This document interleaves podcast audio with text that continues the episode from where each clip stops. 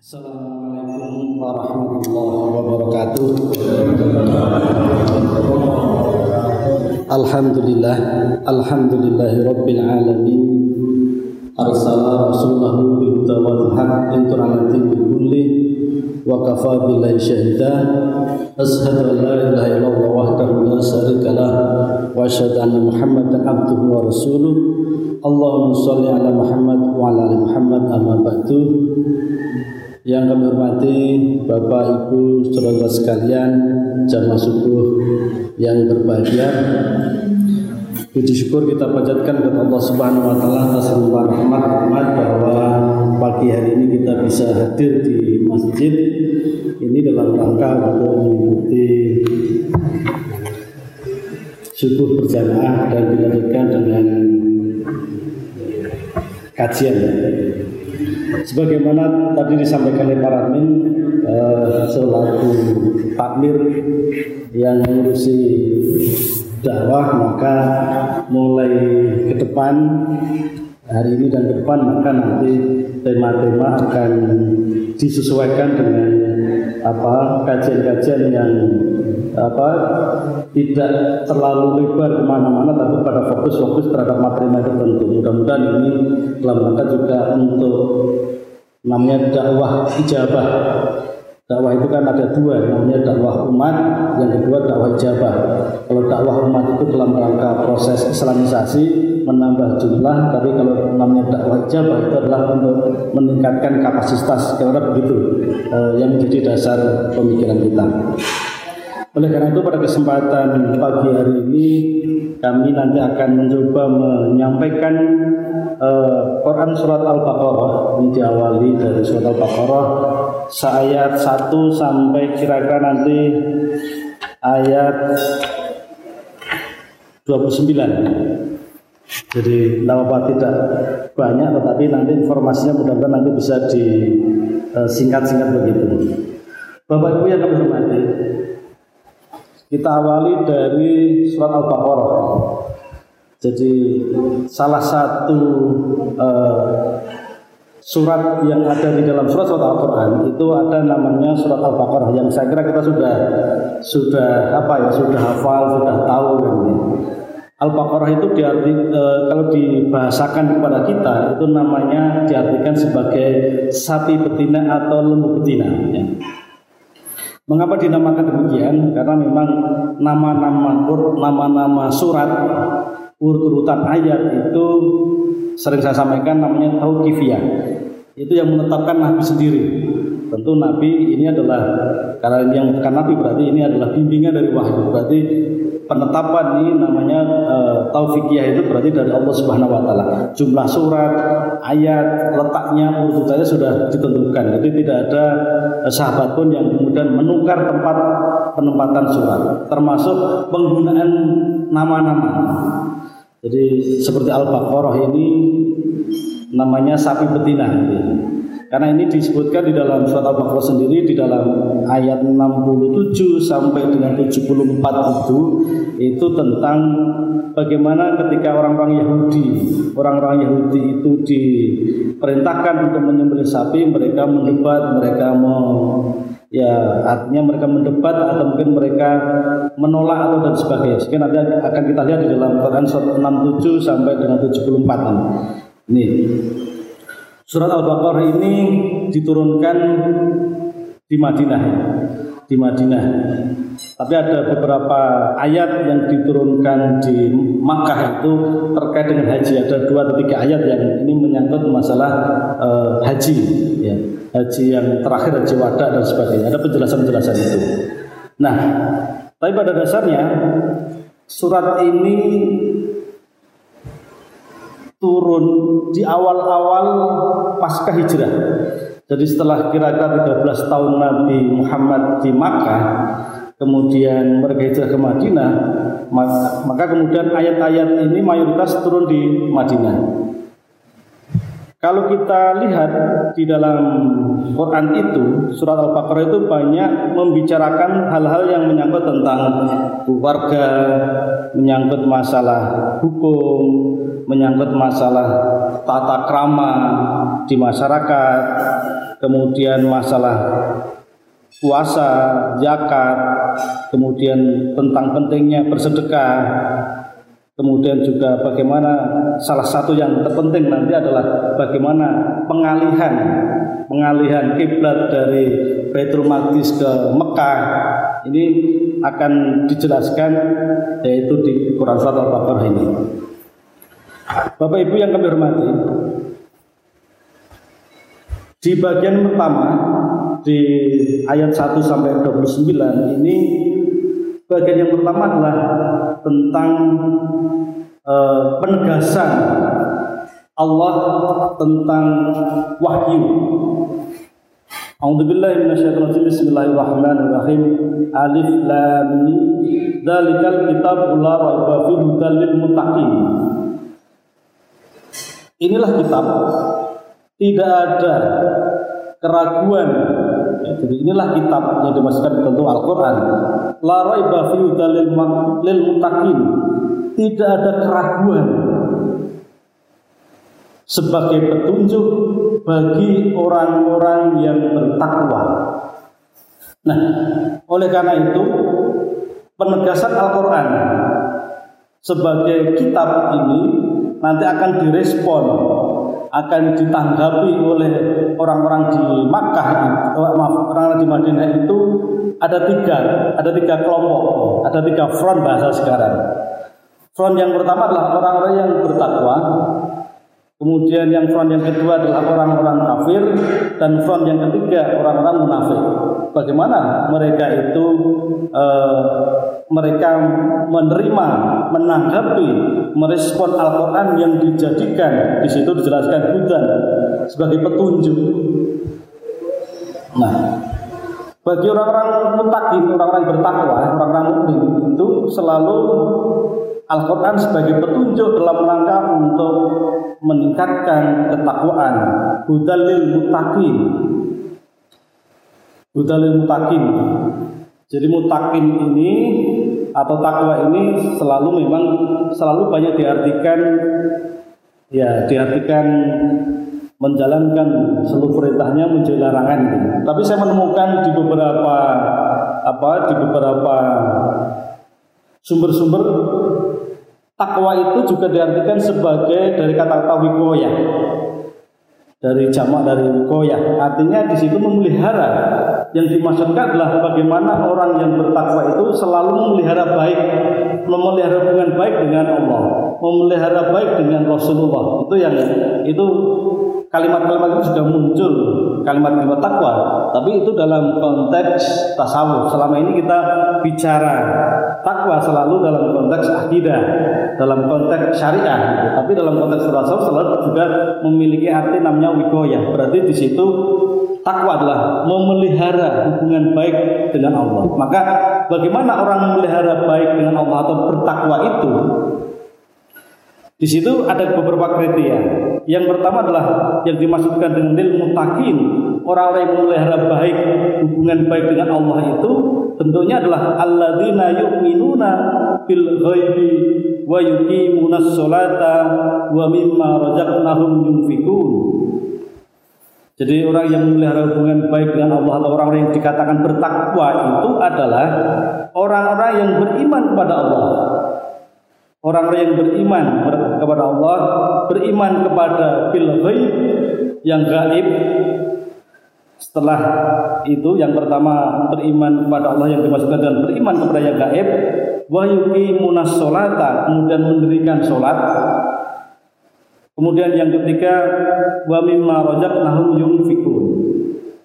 Mereka memberikan infak sebagian rezeki yang telah diberikan oleh Allah kepada kita semua. Jadi itu yang yang pertama beriman, yang gaib nanti yang gaib banyak sekali. Jadi yang gaib tetapi memang ketika orang beriman kepada yang gaib itu nanti e, akan direspon oleh orang-orang Yahudi, orang-orang Nasrani, orang-orang e, Madinah itu tentu nanti akan berbeda-beda. Yang ketiga, yang selanjutnya adalah tadi satu orang yang beriman ya. Jadi orang yang merespon, orang yang merespon terhadap Al-Quran itu orang-orang yang beriman itu tentu bertakwa, yaitu beriman kepada Allah.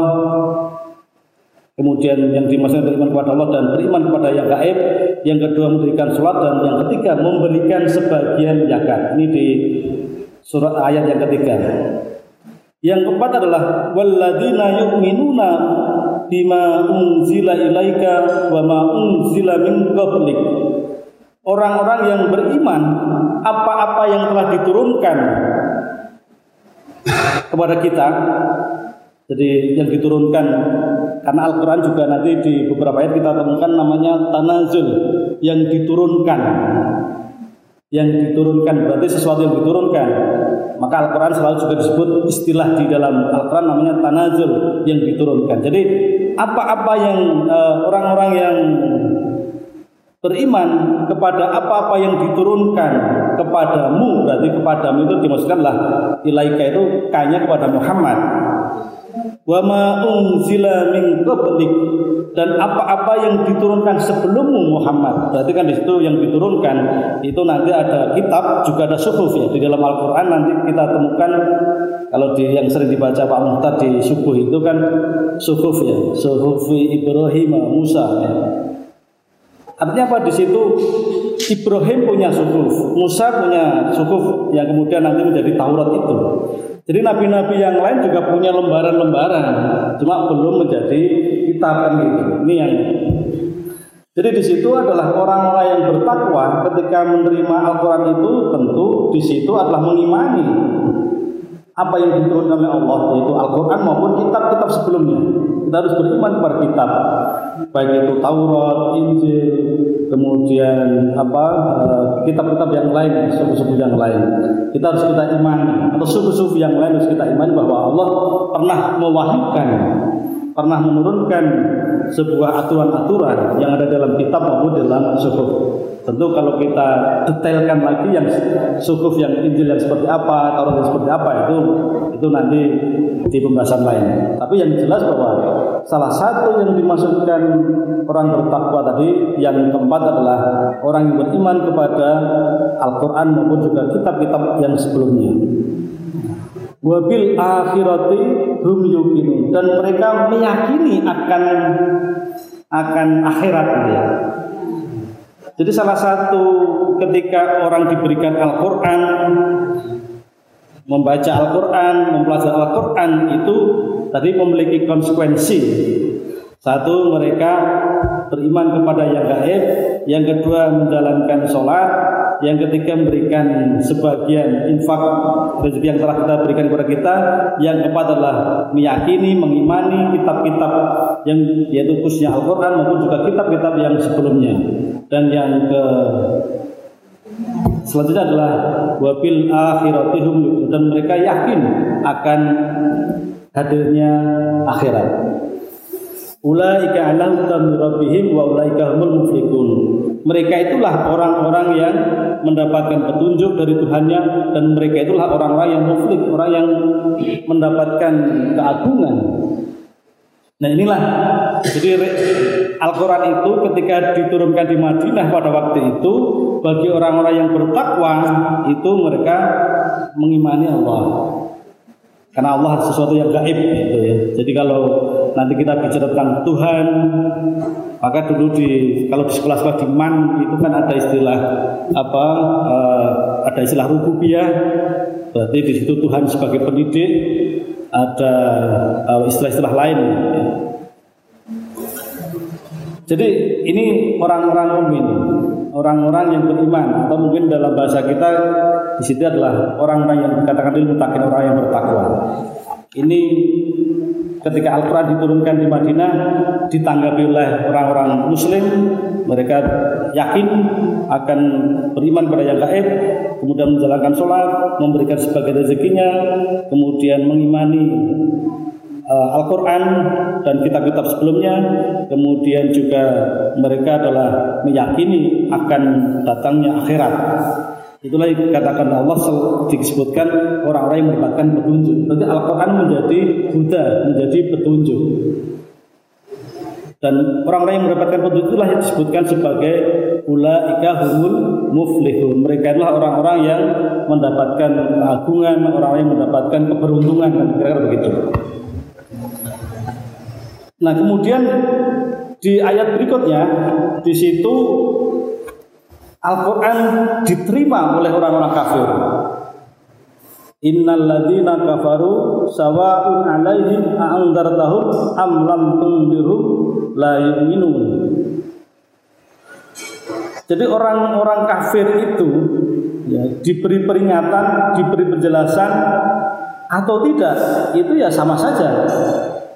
Mereka tetap tidak beriman karena mereka kafir. Ya. Jadi kafir itu beberapa kalau secara bahasa ya, ini saya menemukan ada artinya menyembunyikan. Meskipun sering dikatakan ingkar ya ingkar menolak kan gitu. Tapi ada beberapa tafsir mereka mengatakan juga yang disebut dengan kafir itu menyembunyikan. Artinya artinya apa? Menyembunyikan kebenaran itu. Jadi bukan tidak tahu tahu tapi kemudian mereka pura-pura tidak tahu menyembunyikan dari kebenaran itu. Itu arti kafir ini di Quran surat Al-Hadid ayat 57 ayat 20 ini juga memberikan kafir itu sebagai diartikan sebagai menyembunyikan. Jadi sikap orang-orang kafir itu ya tadi innal ladzina kafaru was uh, kafaru sawaun alaihim anggar tahun am lam tunzirum la Mereka diberikan dakwah, mereka diberikan penjelasan, diberikan keterangan. Ya sama saja tetap mereka itu akan menolak mereka akan lain ini tidak akan percaya kemudian di ayat yang ketujuh Allah ala qulubihim wa ala sam'ihim wa ala absarihim ghishawatu wa lahum adabun adzim jadi karena dengan sikapnya yang menolak kebenaran, menyembunyikan kebenaran itu kemudian sekalian Allah mengunci. Allah menutup. Apa yang ditutup oleh Allah? Ala qulubihim hati-hati mereka. Jadi mereka ya ditutup sekalian. Dikai pengertian, dikai penjelasan, dakwahi mereka juga lain ini tidak beriman maka kemudian Allah mengunci hati mereka mengunci menutup hati mereka pendengarannya penglihatannya itu ditutup walahum adabun adim dan mereka itulah kemudian nanti akan diazab dengan azab yang sangat besar. Jadi orang yang menolak kebenaran, orang yang menyembunyikan kebenaran ketika Al-Quran disampaikan, ini tidak bicara apakah kafir, orang kafir itu muslim atau tidak. Ada beberapa kalau yang tafsir yang saya baca di dalam uh, Quran mereka ya sama saja. Orang muslim bisa jadi kafir karena mereka sudah ngerti ini kalau dilaksanakan dosa mereka tetap bahkan mereka berkelit kan kira-kira begitu. Ini dikatakan sebagai orang kafir.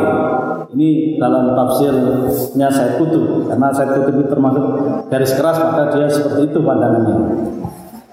Ini yang ke ayat yang ke-6 dan ke-7. Nah, sekarang yang paling nanti kita banyak direspon oleh orang-orang atau mungkin di ada kelompok yang namanya kelompok nifak atau munafik.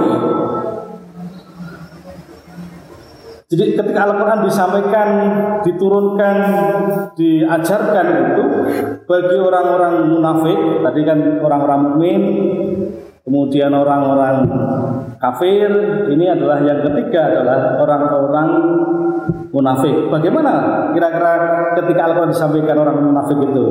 Wa minan nasi ma yaqulu amana billahi wa bil yaumil akhir wa ma hum bimu'minin. Ya karena orang orang munafik itu kan sebagian manusia itu dan di antara sebagian manusia itu ada yang mengatakan amanah billah. Saya beriman kepada Allah dan beriman kepada hari akhir. Wa mahum bimu'minin tetapi padahal orang-orang mereka sebenarnya tidak beriman. Mereka hanya mengatakan di ucapannya saja.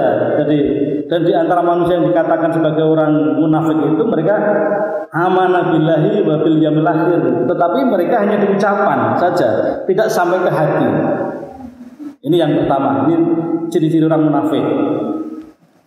Yang kedua adalah yukhadi'una Allah wal ladzina amanu wa ma yakhda'una illa anfusahum wa ma yashkurun. mereka itu ya memperda, mereka bermain-main. Bahasa saya mereka menipu Allah niat mereka itu menipu. Allah kok ditipu kayak gitu? Ya itulah salah satu fakta sejarah bahwa memang orang-orang munafik itu Tuhan saja ditipu kan itu saya kira perilaku ini saya kira juga ada orang menipu Allah dengan bahasanya beriman tapi nyatanya faktanya tidak. Mereka beriman ketika mereka ketemu sesama komunitasnya, kelompoknya muslim. Tapi ketika sudah kembali ke kelompok mereka, mereka oh saya tidak seperti itu. Saya bagian dari kamu misalkan. Ini adalah mereka ingin mencoba menipu Allah. Ini jadi sikap yang dikembangkan oleh orang-orang munafik. Yang ketiga adalah fi qulubihim maradun fajadahumullah maradha. Walahum adabun alimun bima kanu ya'dibun jadi di dalam hati mereka itu ada penyakit ya. Ada penyakit. Jadi penyakit mereka apa? Nanti di beberapa penjelasan eh, Hamka mereka ya termasuk orang yang hasad. Berarti mereka dengki iri mereka selalu mengembangkan fitnah gibah dan sebagainya. Itulah salah satu yang ketiga tadi ciri orang-orang yang munafik. Jadi mereka itu hatinya e, penuh dengan penyakitnya. Jadi fi qulubi maradun marad. Jadi ada penyakit di dalam hatinya. Kemudian ciri yang keempat adalah wa idza qila lahum la tufsidu fil ardi qalu innama nahnu muslihun. Dan apabila dikatakan mereka, janganlah kamu berbuat kerusakan di bumi ini. Mereka mengatakan, tidak, saya tidak akan buat kerusakan. Tapi faktanya adalah mereka membuat kerusakan. Mereka ingin menyelamatkan, tapi faktanya adalah mereka justru merusak, membunuh misalkan. Ini adalah salah satu ciri yang keempat bagi orang-orang munafik. Mereka sudah diperintahkan, ya, beriman, tapi mereka tidak beriman. Mereka mengatakan saya beriman, tapi kenyataannya, faktanya antara hati antara ucapan dengan hati kalau bahasanya Pak Safi Marif itu an, tidak satunya antara ucapan dengan hati itulah disebut orang-orang munafik ya. jadi sering begitu di, di yang keempat ini di ayat yang ke-11 dalam surat Al-Baqarah Allah innahumul mufsiduna walakin la yaskurun kemudian yang kelima salah satu ciri orang-orang munafik yang yang kelima adalah wa idza qila lahu aminu kama amanan nas qalu anu'minu kama amanas sufaha alla innahum musufaha walakin la ya'lamun dan apabila dikatakan kepada mereka berimanlah sebagaimana telah beriman manusia pada umumnya kemudian mereka jawab saya beriman tapi dikatakan di situ bahwa orang-orang yang beriman sebagai orang-orang yang imannya orang-orang yang bodoh. Jadi bahasa saya di sini salah satu indikator ciri orang-orang munafik adalah mereka selalu mengatakan suruh beriman kepada orang-orang tapi mereka mengatakan bahwa sebenarnya keimanan mereka adalah iman orang-orang yang bodoh. Selalu ya yang dimaksudkan dengan di sini kebodohan layak lalu tidak mengetahui artinya apa tadi mereka percaya tapi tidak didukung oleh tindakan-tindakan nyata maupun juga tidak didukung oleh pengetahuan-pengetahuan. Oleh karena itu tentu yang kelima ini saya kira amat penting untuk kita semua bahwa kalau kita ingin beriman dikatakan sudah beriman tapi kemudian keimanan itu tadi satunya hati, satunya ucapan dengan hati kemudian didukung oleh tadi pengetahuan-pengetahuan. Karena pada dasarnya orang-orang munafik itu bahwa innahum humus sufaha'u walakin la mereka pada prinsipnya yang mengatakan beriman tapi mereka tidak tahu mereka mereka yang selama banyak orang bahwa mereka menempuh jalan yang sesat tetapi kesesatan itu mereka tidak sadari. Nah, sesungguhnya ayat ini pun juga kalau dalam asbab nuzulnya ini terkait dengan salah satu apa salah satu e, peristiwa yang ada di Madinah pada waktu itu ada enam orang yang namanya e, Abdullah bin Ubay ini sangat terkenal ya ini orang orang Ansor ya jadi orang Ansor yang mereka orang yang terpandang. Mereka awalnya mereka berharap bahwa Nabi cepat-cepat hijrah. Tapi kemudian ketika mereka Nabi sudah hijrah, tapi mereka ber apa ya? Kalau sekarang berkonspirasi lah bahasanya dengan orang-orang Yahudi, mereka berkonspirasi, mereka ingin harapan hijrah itu dalam rangka untuk membangun atau memperoleh keuntungan-keuntungan itu. Maka yang dimaksudkan dengan orang-orang munafik di sini sebenarnya ada dua ya. Yang pertama adalah orang-orang Yahudi sendiri yang pada waktu itu orang-orang Yahudi karena sejarahnya orang-orang Yahudi yang ada di Palestina itu kemudian ketika uh, selalu diusir oleh orang-orang Romawi, diusir. Kemudian mereka melarikan diri ke Makkah ke Madinah. Maka ketika di Madinah yang punya Yasrib itu kemudian e, mereka dalam di dalam Yahudi kan ada kepercayaan bahwa akan datang seorang rasul ya. itu dinyatakan di dalam Taurat mereka bahwa ada seorang rasul dari kelompok ini dari ini di situlah kemudian ketika ada tanda-tanda kerasulan inilah kemudian justru mereka ini ada tanda-tanda kesalahan ada Muhammad yang orang yang berhijrah dari Makkah ke Madinah. Ini kok di dalam kitab mereka itu ada tanda-tanda ya. Ini seorang rasul tersebut juga di dalam Injil juga ada tanda-tanda dijelaskan seperti itu.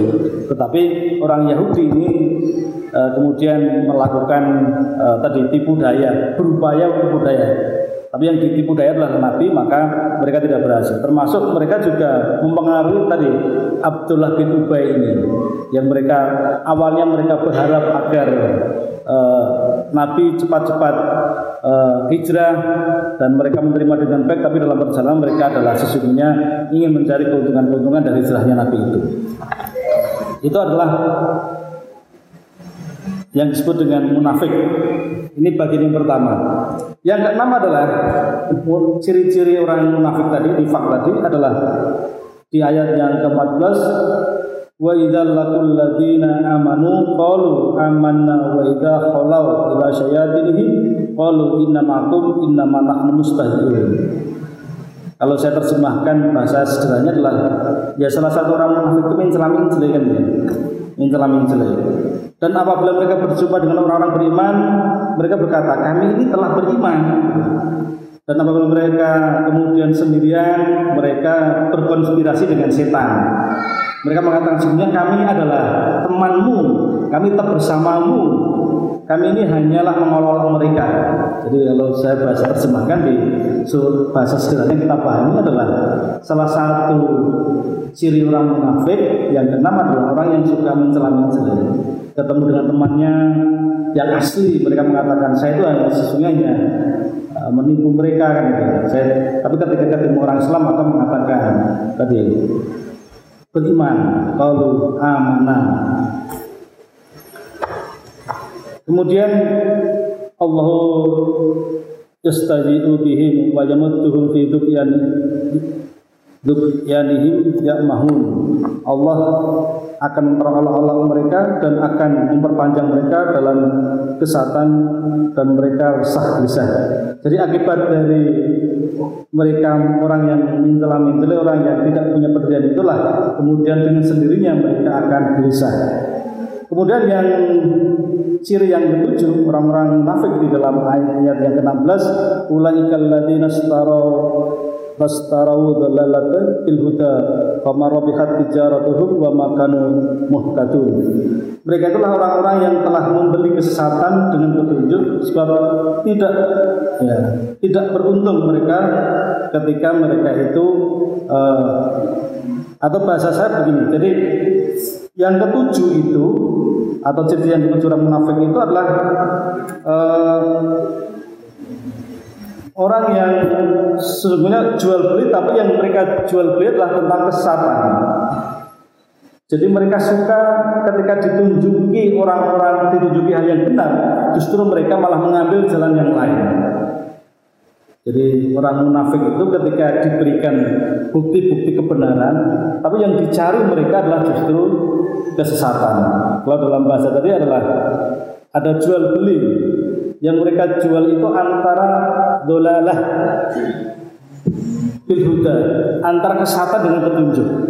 Tapi biasanya orang-orang munafik itu justru mereka lebih suka kepada kesesatan. Jadi di situ adalah Allah apa dalam bahasa ulaikal ladzina istarau Jadi istaro itu jual beli, dolalah itu kesesatan, hidup itu petunjuk. Jadi ini saya kira orang yang membangkan hal yang sesat itu dalam konteks ini dikatakan bagian dari orang-orang orang-orang munafik.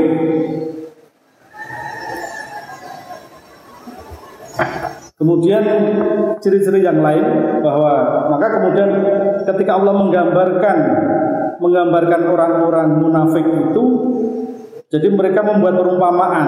Jadi orang-orang munafik itu diperumpamakan orang-orang yang menyalakan api dalam rangka untuk menerangi mereka tetapi ya, tapi kemudian ketika dinyalakan itulah akan satu kecelapan. Jadi orang-orang munafik itu diperumpamakan oleh Allah bahwa seperti orang yang me, me, me, menyalakan api dengan korek itu. Ya mereka cahaya itu hanya sekejap saja. Kemudian ketika korek api itu mati maka kemudian gelap lagi. Itu yang digambarkan di dalam uh, orang-orang yang munafik. Bahkan dijelaskan di situ bahwa orang-orang munafik itu ya diberikan predikat sumum yumfahum layar jinun. Mereka tuli, bisu, buta. Maka mereka tidak dapat kembali. Itu gambaran ya. Gambaran tadi perumpamaan. Jadi orang-orang munafik itu digambarkan oleh Allah tadi orang yang ingin mencari petunjuk, orang mencari penerangan, cahaya, tapi mereka hanya sekedar tadi seperti orang menghidupkan korek di kegelapan itu, hanya seret terang tapi kemudian mati lagi. Maka digambarkan, maka diberikan predikat bahwa orang-orang munafik itu adalah orang yang tuli, bisu, buta, maka tidak mereka tidak dapat kembali. Itu di ayat yang ke-18. Kemudian juga Allah buat perumpamaan jadi di, bahwa atau digambarkan bahwa orang-orang munafik itu seperti ada hujan yang lebat. Kemudian dari langit kemudian gelap ada guru ada kilat mereka sambat. Nah jadi ada guru dan kilat itu kan hanya sebentar aja. Kemudian ada seakan ada cahaya tapi kemudian gelap lagi ada cahaya dan gelap lagi. Itulah digambarkan orang-orang munafik. Maka termasuk di ayat yang ke-20 bahwa maka bahkan kilat kilat kilat atau yang ada di ketika mau hujan itu petir itu seakan-akan justru akan me, menyambar orang-orang munafik itu. Ini perumpamaan ketika mereka ingin tadi jual beli antara dolalah kesehatan dengan ilhuda. Saya kira itu sementara itu dulu ini sebenarnya mau sampai ayat ke apa 40 tapi saya kira waktunya sudah cukup ya? Ada mungkin ada pertanyaan? Monggo. Atau sudah cukup dulu? Gimana?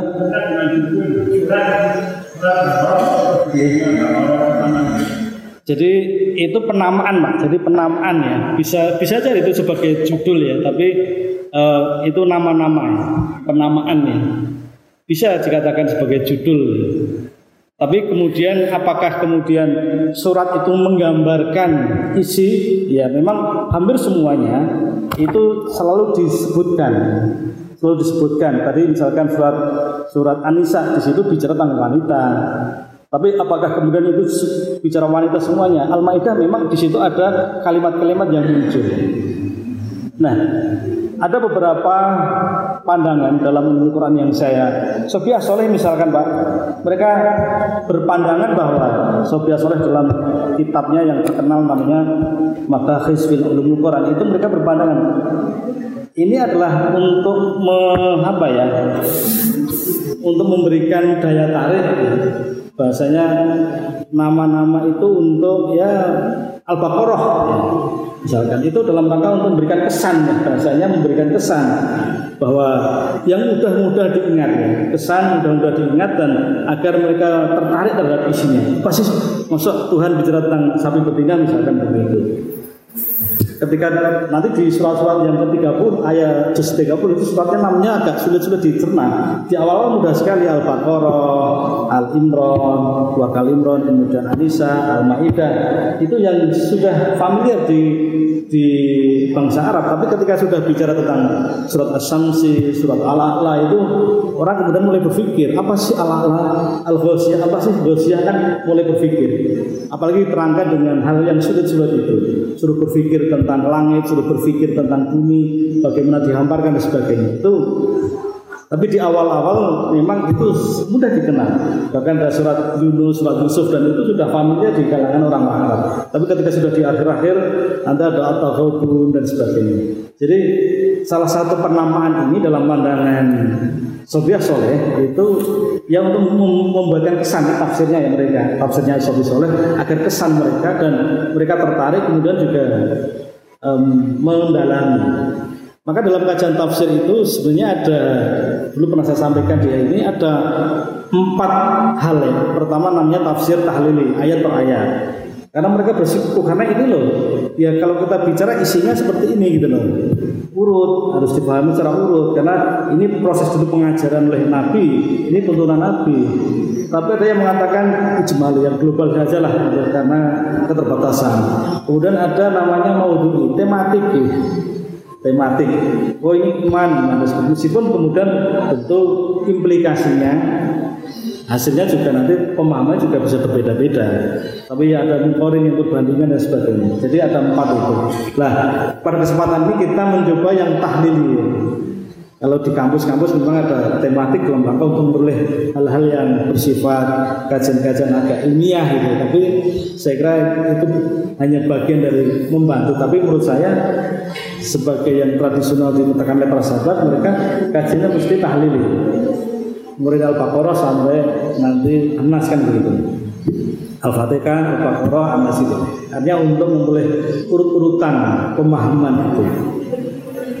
Saya kira itu. Ada lagi? Para pun Enggak. Saya kira sementara itu karena sudah waktunya. Terima kasih. Assalamualaikum warahmatullahi wabarakatuh.